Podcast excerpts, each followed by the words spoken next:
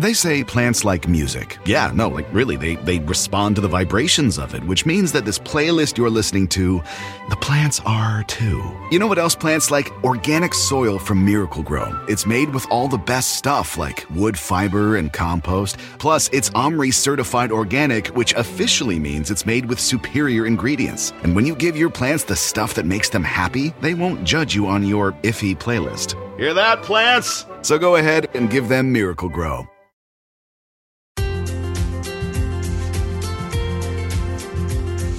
Welcome back to The Savvy Psychologist. I'm Dr. Ellen Hendriksen, and every week I'll help you meet life's challenges with evidence based research, a sympathetic ear, and zero judgment. Childhood is full of little worries, like who you'll sit next to at lunch, passing this week's spelling test, or walking past that scary barking dog at the end of the block. But sometimes kids' worries grow bigger than your teen's Instagram audience faster than your tween in a growth spurt, or are more numerous than fidget spinners in the lunchroom. And especially at stressful transition times, back to school, the holidays, heading to summer camp, worry can eat away at kids' comfort and confidence. It's heartbreaking to watch your kid do things that set them apart from their peers, like clinging to you at soccer practice, crying at birthday parties, or refusing to participate in school to the point that their grades suffer. And it can be exasperating to hear them worry about things that seem irrational or to worry about the same things over and over again. Luckily, you can help. By request from listener Ivana in Copenhagen, Denmark, here are five ways to soothe your kids' worries. And guess what? They work just as well for grown-ups. Tip number one is help them make a game plan. Sometimes kids forget that they have the power to cope with challenges. Help them realize that they can solve most age appropriate problems themselves or with a little help. If they express worries to you, say, It sounds like you're worried about X, or I hear that you're nervous about Y.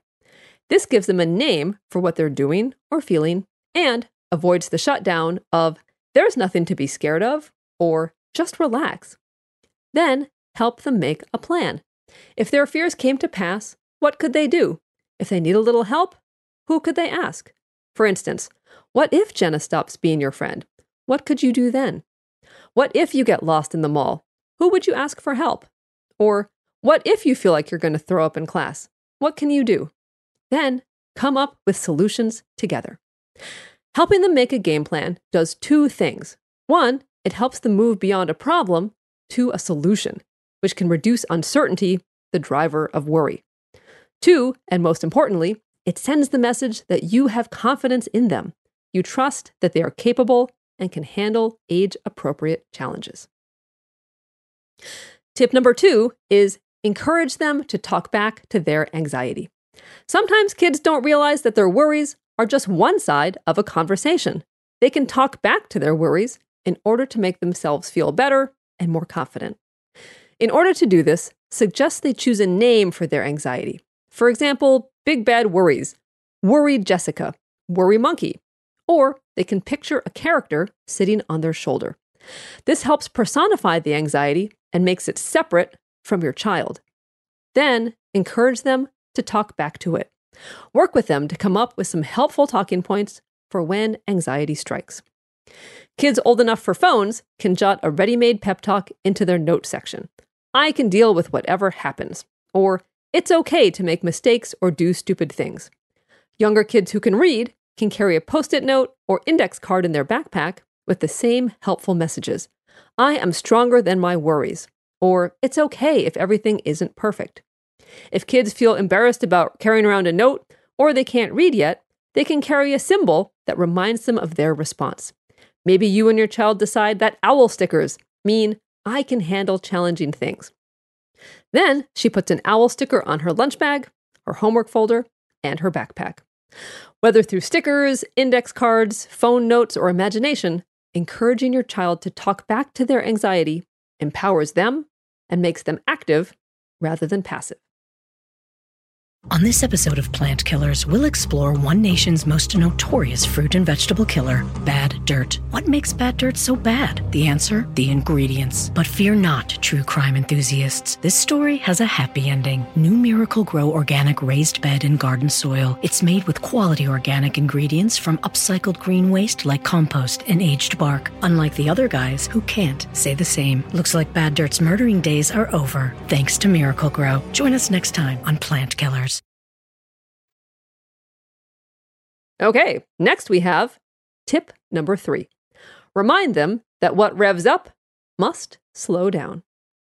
Worry comes with physical feelings a pounding heart, lightheadedness, a flip flop in the stomach.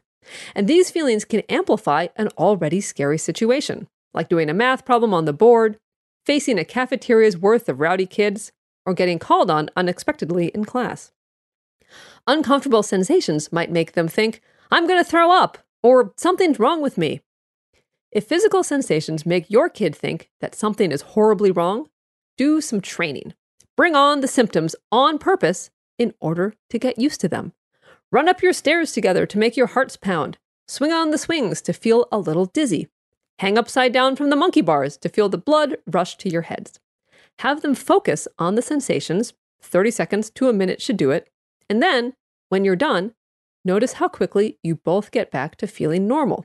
Usually, it just takes a minute or two, and your kid will probably even bounce back before you.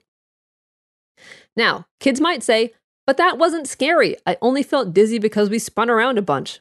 To which you answer, yes. And when you feel this way before you read aloud in class, it's just because you're feeling anxious. It doesn't mean you're sick and have to go to the nurse. See how your dizzy feelings went away on their own pretty quickly after we stopped spinning? They'll go away on their own during or after reading aloud, too. In short, teach them they don't have to be afraid of their physical feelings. They're uncomfortable, but it's just anxiety, nothing more, and they go away pretty quickly. Tip number four is wean them off unhelpful rituals. If your child has more pre game traditions than the most superstitious of major leaguers, or they can't brush their teeth without turning the water off and on four times, it's time for an experiment. Suggest seeing what happens without the ritual. They will look at you as if you just suggested wearing their underwear over their pants. But gently persist. Be curious, not harsh.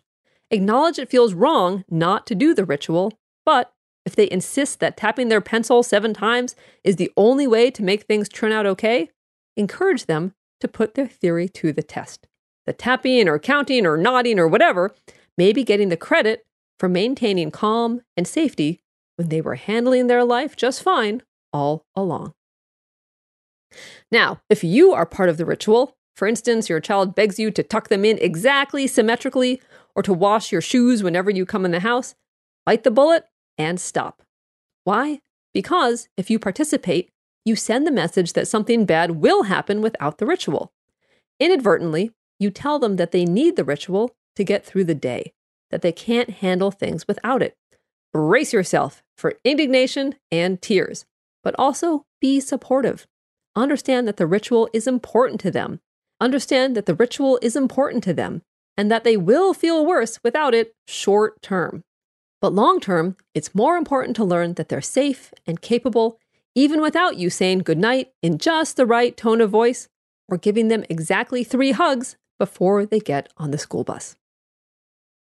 And finally, tip number five for at least a few minutes a day, offer fewer directions, fewer suggestions, and less advice.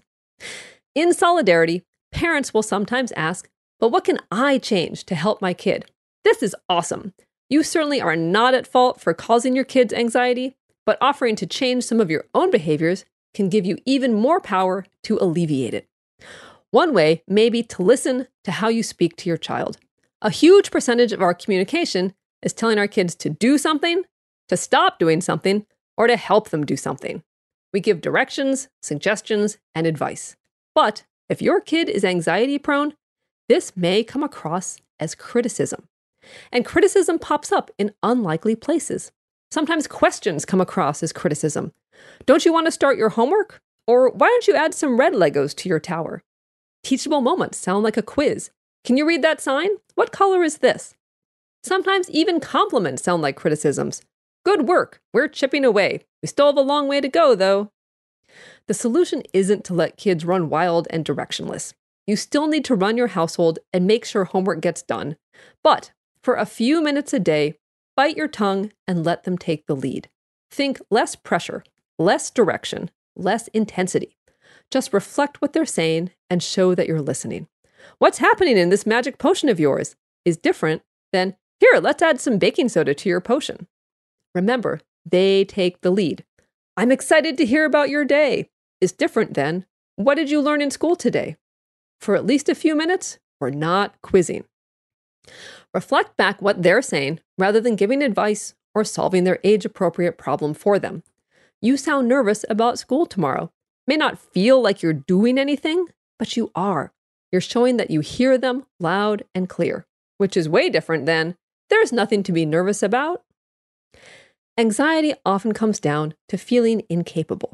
So when you stop giving advice, giving direction, or offering suggestions for a few minutes and let them take the lead, they feel more capable and in control. And then you can go back to making sure they did their homework. To sum it all up, anxiety is about uncertainty. Am I capable? Can I handle whatever comes up? By working with them to prepare for and then face their fears, but stopping short of doing things for them, you build their certainty in their own confidence and capabilities. The result? A confident kid, and eventually, a confident adult. Thank you so much for making The Savvy Psychologist a part of your life. Never miss a thing when you sign up for the newsletter at quickanddirtytips.com slash newsletters or subscribe to the podcast on Apple Podcasts or Stitcher.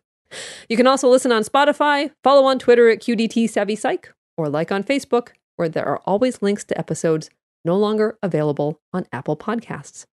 I'm Dr. Ellen Hendriksen, and The Savvy Psychologist is strictly for informational purposes and doesn't substitute for mental health care from a licensed professional.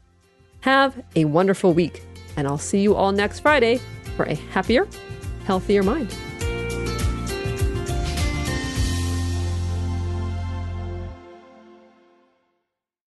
They say plants like music. Yeah, no, like really, they, they respond to the vibrations of it, which means that this playlist you're listening to, the plants are too. You know what else plants like? Organic soil from Miracle-Gro. It's made with all the best stuff like wood fiber and compost. Plus, it's OMRI certified organic, which officially means it's made with superior ingredients. And when you give your plants the stuff that makes them happy, they won't judge you on your iffy playlist. Hear that, plants? So go ahead and give them Miracle-Gro. Are you tired of the constant battle with anxiety and panic? I've got a podcast that I think you'll love. It's called the Anxiety Coaches Podcast, where the host, Gina, gives you your weekly dose of tranquility and inspiration.